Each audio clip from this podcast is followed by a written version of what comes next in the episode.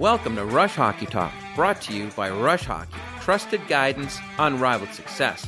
Thanks for tuning in. I'm Kelly Katorji, and this is our podcast series. This is definitely the place to be if you want to learn how to pave your way the world of youth hockey. So get ready, because you're going to hear some amazing interviews with premier personalities, coaches, scouts, players, celebrities. We got them all. Rush Hockey for over 25 years, experts in evaluation, over 10,000 alumni. It's unmatched. It's Rush Hockey Talk, and it's here.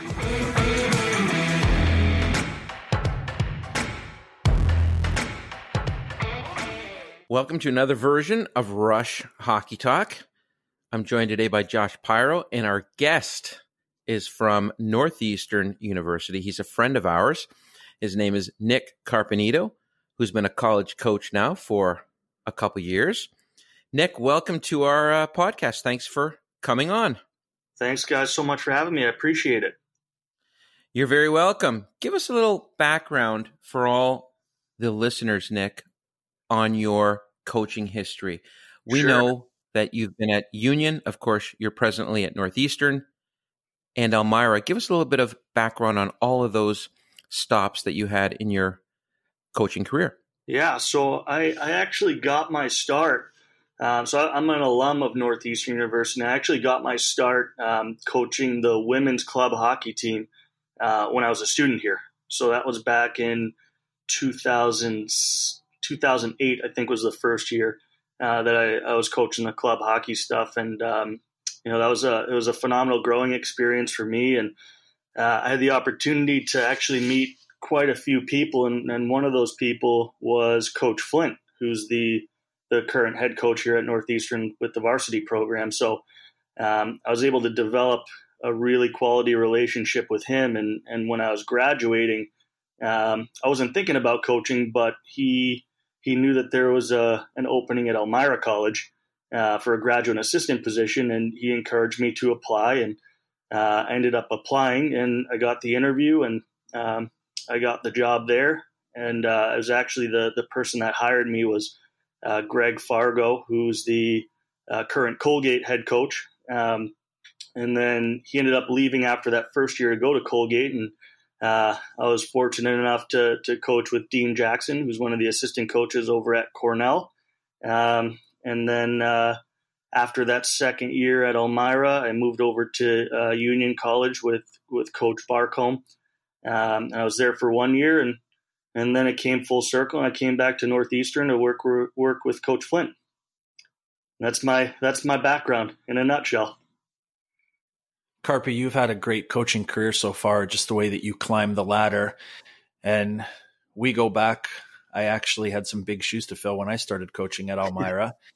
and if you could talk to a little bit, you just came off winning a national championship there with with, with Dean Jackson, and, and I remember coming in and the players that you had coached just just adored you, and you just did such a wonderful job there. It actually made it uh, hard in a way for me, but it easy in a way as well. If you could just talk about what what that was like winning a national championship. Yeah, I mean it was it was an in, incredible experience, and you know any any time that you can be the team that wins the last game of the season, um, you know it's it's it's special. And you know we had it was interesting that year because I I think that we were the only team in the uh, in the national tournament or in that in that Frozen Four bracket uh, that didn't have an All American on the team.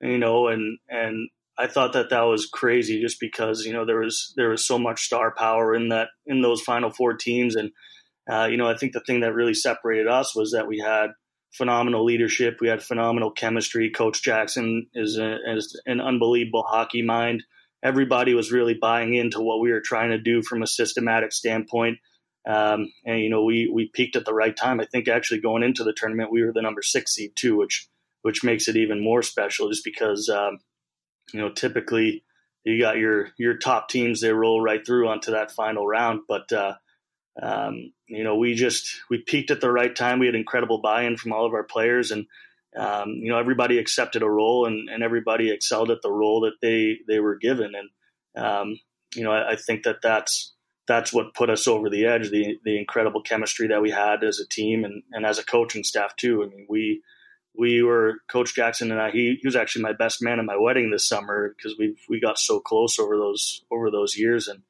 um, you know it was it was a really really special team that we had. So, as a Division One assistant, of course, I'm sure there's a lot of differences between being a Division One assistant and a Division Three assistant. Presently, of course, I believe your your title is associate head coach at Northeastern. Is that correct? Correct. So, what's the difference then between both roles? Time spent in arenas, in season scouting, off season scouting. How much different is it being a Division three coach versus an associate head coach in Division one? Sure. Um, well, you know, I think the biggest thing is, I mean, Division three coaching. We had a we had a, a much smaller recruiting budget, so you know, for us, we weren't really able to go. Uh, we, I mean, we went out quite a bit, but you're not able to go, you know, every weekend. So, you know, when I was in Division three, we we focused our efforts on, um, you know, recruiting showcases and recruiting the larger scale tournaments, just so whenever we went out somewhere, we could we could get the biggest bang for the buck and uh, you know see as as many athletes as we possibly could. And um, you know, with Division One, I mean, we still we still go to all those showcases. We still go to you know the larger scale tournaments, but there's a little bit more allowance for us to maybe go you know catch a, a single game and um, you know at say like around here prep school is pretty big so um, you know, we'll be able to go out see prep school. We'll be able to fly out somewhere and, and just catch like a weekend of single games as opposed to, uh, you know, having to to rely on the bigger tournaments. And um, you know, like I said, we we still go to the bigger tournaments and the bigger showcases because um, you know that that allows us to see a lot more players. Um, but I think at the Division One level, we're we're probably out on the road a little bit more. And um, I mean, a lot of it is because we we are fortunate enough to have bigger budgets in order to do so. Carpe, changing uh, topics here a little bit. You had the pleasure of coaching Kendall Coyne here for the last couple years. Uh, I was just wondering, you know, what are your sentiments on the impact that she had really on the NHL uh, skills competition where she participated and and uh, just it had to have been a proud moment for you because I think that she really represented herself in, in Northeastern very very well and just talk a little bit about you know what that meant to you watching your former player uh, you know, represent herself so well. Yeah, it was it was absolutely incredible to to see her do that, and um, you know, she's she. I think the coolest part about it for us here at at Northeastern was just knowing you know the background and the lead up that went into that. I mean, when when she was here as a player, you know, obviously she she had an incredible career here, but you know what a lot of people don't necessarily see is what she did day in and day out. Um, you know, on the ice, off the ice, in the weight room, uh, in the classroom, and um, you know to to kind of see all of the lead up that that came to that. Not only with the with the work she put in to win the gold medal that year, but you know to to be able to see her break those barriers and and show people on a national stage like women's hockey the the top athletes in women's hockey are are right up there with the top athletes in, in the in, in the NHL. You know, uh, allegedly the best the best hockey players in the world. You know, so um, having having her do something like that and just knowing all the work that she put into it just makes it that much more special for for us on our end. Um, you know, and, and I'm glad that she got the opportunity. I had no doubt that she was going to seize the moment, and I, I think it was an incredible moment not only for her but uh, you know, for for women's hockey in general. Nick, over the years that we've been involved in off-season hockey, we've had the pleasure of having you help us as a guest speaker, as a mentor coach. Tell us a little bit about your schedule in the off season and guide parents a little bit on how to maneuver through the off season I'm sure you recognize today it's very chaotic. So, can you give us a little bit of your opinion and guidance on what parents should focus on in the off season? Yeah, definitely. I think um, you know you asked about our schedule, and I, I, think that this is important for for all parents to know. Um, so the month of May is for for Division One, and uh, I I don't even remember for Division Three, but I know for Division One, uh, the month of May is what's called a quiet period. Uh, so we're not able to do any off-campus recruiting. So we're not able to do uh, we're not able to work camps. We're not able to work showcases. Um, you know, so that that's a pretty quiet month for for Division One coaches. Um, I mean, after that, once June hits, you know, all, all the Division One teams out there are pretty full force, whether it be recruiting at showcases or um, working camps or, or, or recruiting at uh, tournaments. But you know, I, I, think for parents, there's two big things. I mean, the, the first thing is I don't believe that you need to do every single showcase and every single tournament that there is all summer. And the reason I say that is because we've seen a lot of cases where, you know, a, a player is playing hockey 24 7, 365 days out of the year, and they play so much hockey over the summer that, you know, by the end of the summer, they're burnt out. And they're doing they're doing showcases and they're doing camps and they're they're exhausted, so they're not able to put forth their best their best game you know, and, and at the end of the day, that that hurts you if you're trying to be recruited at, at the top schools out there. So, um, you know, I think I think it's great to to pick a few showcases, pick a few tournaments, but you know, make sure that you're still you're still getting proper rest and you know you're still you're still taking some time to to be a kid and get out there and have some fun, play other sports. Uh, so that way, once the fall comes around and hockey season comes back, um, you know you're you're a little bit hungrier to get out on the ice and and you're refreshed at the same time. But um, you know there's there's lots of really quality showcases out there that that we've been to. Um, and I, I, don't think that you need to pick a lot of them. Just pick a few. Pick pick the ones that you feel you're going to get the best experience, not only from a uh, you know learning aspect, but also from an exposure aspect. Um, and I, I, would say that that'd be my best advice for for parents and players for their summer schedules. Carpy, I couldn't agree more. I mean, you, you touched on it all there. I mean, yeah, everybody wants to get, you know, faster, more explosive, work on their conditioning. But I think uh, one of the one of, at the top of that list is actually rest, and I think that's something that parents overlook.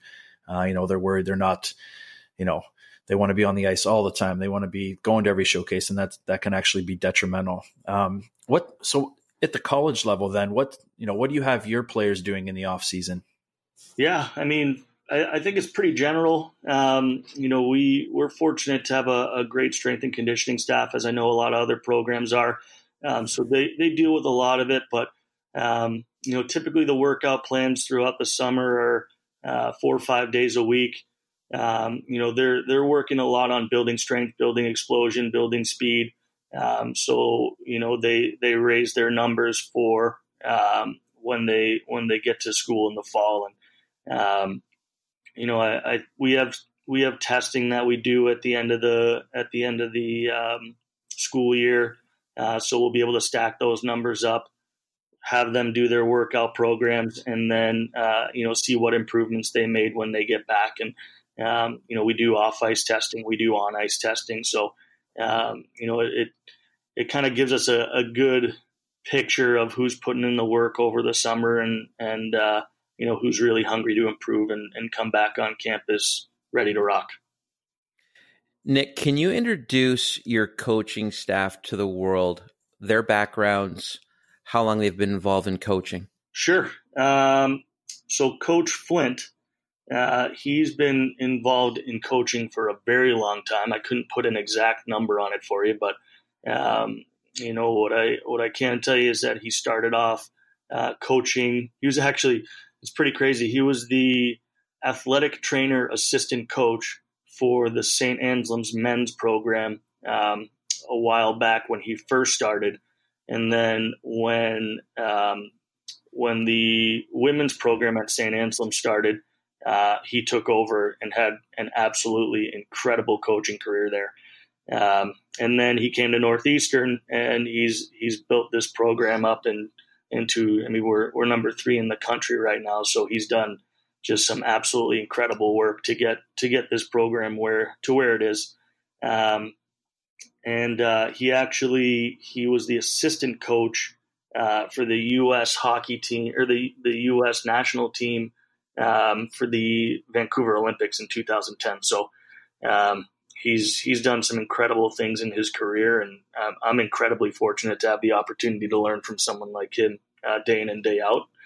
Um, and then our, our other assistant coach uh, is Lindsay Berman, and she actually her and I actually graduated from Northeastern together in 2011. So we've uh, we've known each other for a really long time, and it was it was really exciting to have her on board this year. Um, she was the head coach at UMass Boston for a few years, and uh, she was coach of the year in the uh, I think it was the the NEHC conference, um, and they they ended up winning the league one year. She brought the team to the national tournament, so she's done some absolutely incredible things as well. So um, we're we're very fortunate to to have the staff that we do here. We have a lot of fun, but um, you know I, I think that we we have the ability to to strike a good work fun balance with our players, and it seems to be successful for us at this point.